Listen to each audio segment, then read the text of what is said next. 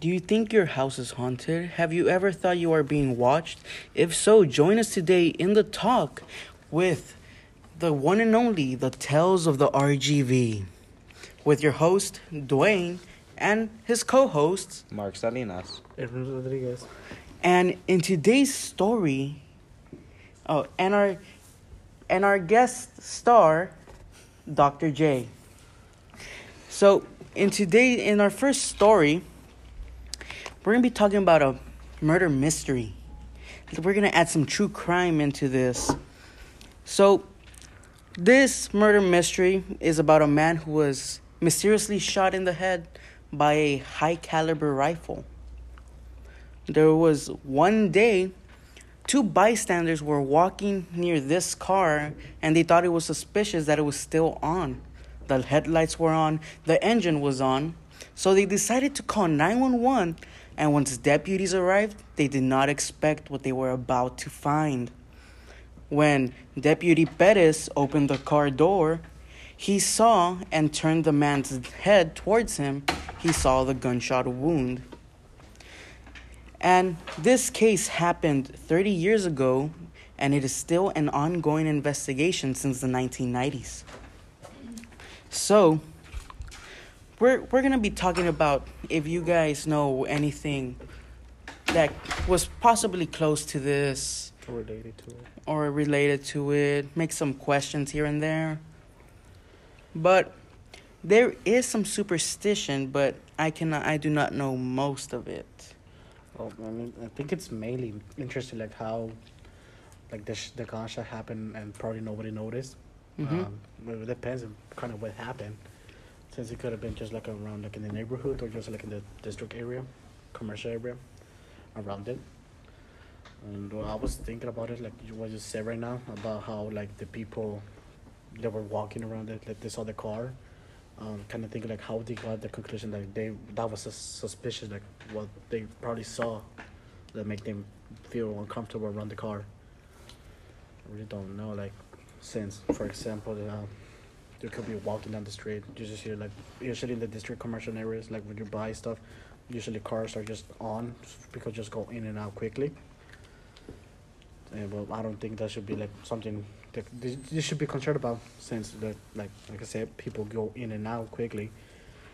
So I was thinking about probably the the incident happened like in a neighborhood, probably in the night.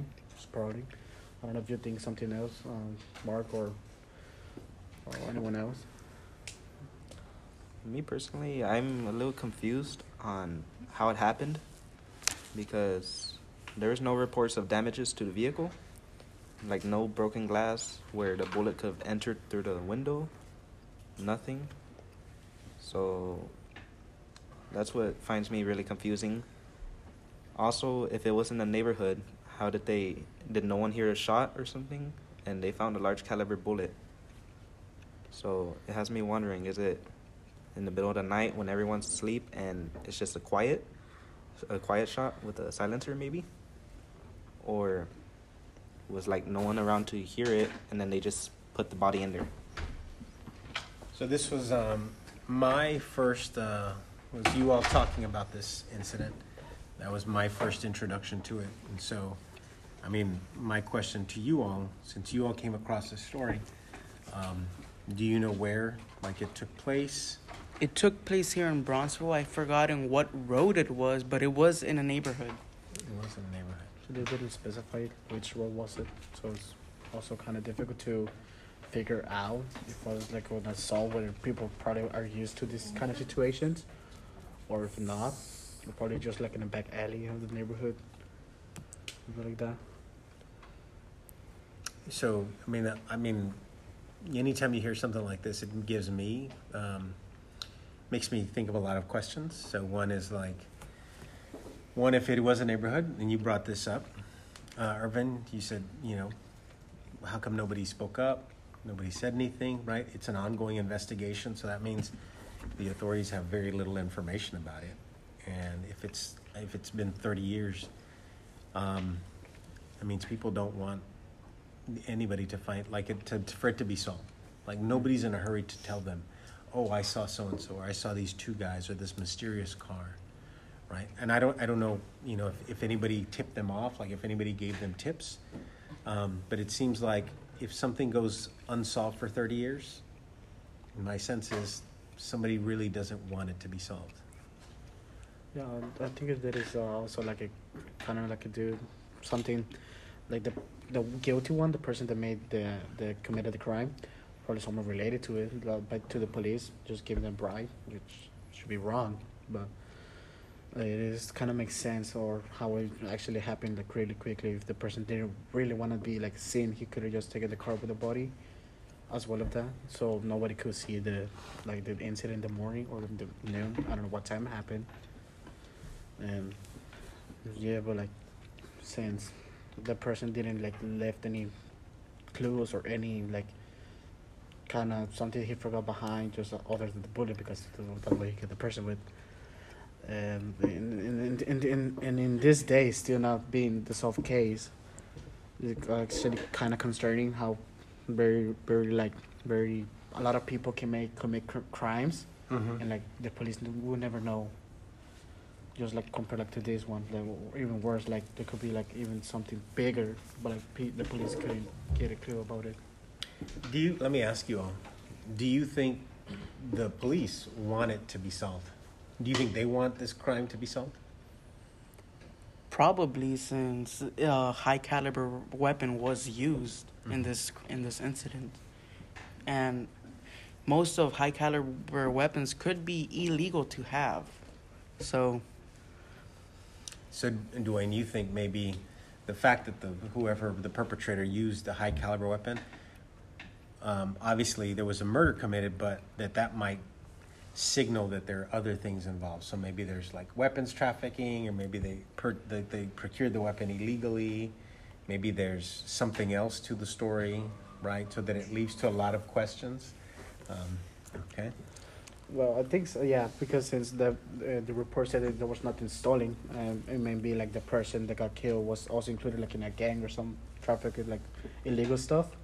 So probably one of his like own members was told to kill him. Since probably made a mistake or competition didn't want him like to, I don't know, give information or something. So they they didn't also re- report they had like illegal substances or weapons inside of the car. They reported the person was dead and oh, that's when it came like to the point like they had to kill the person and probably leave like the evidence at this point if you're like thinking about it the gang so people can know like as a like as a warning like if you do like you mess with us or something like that Yeah.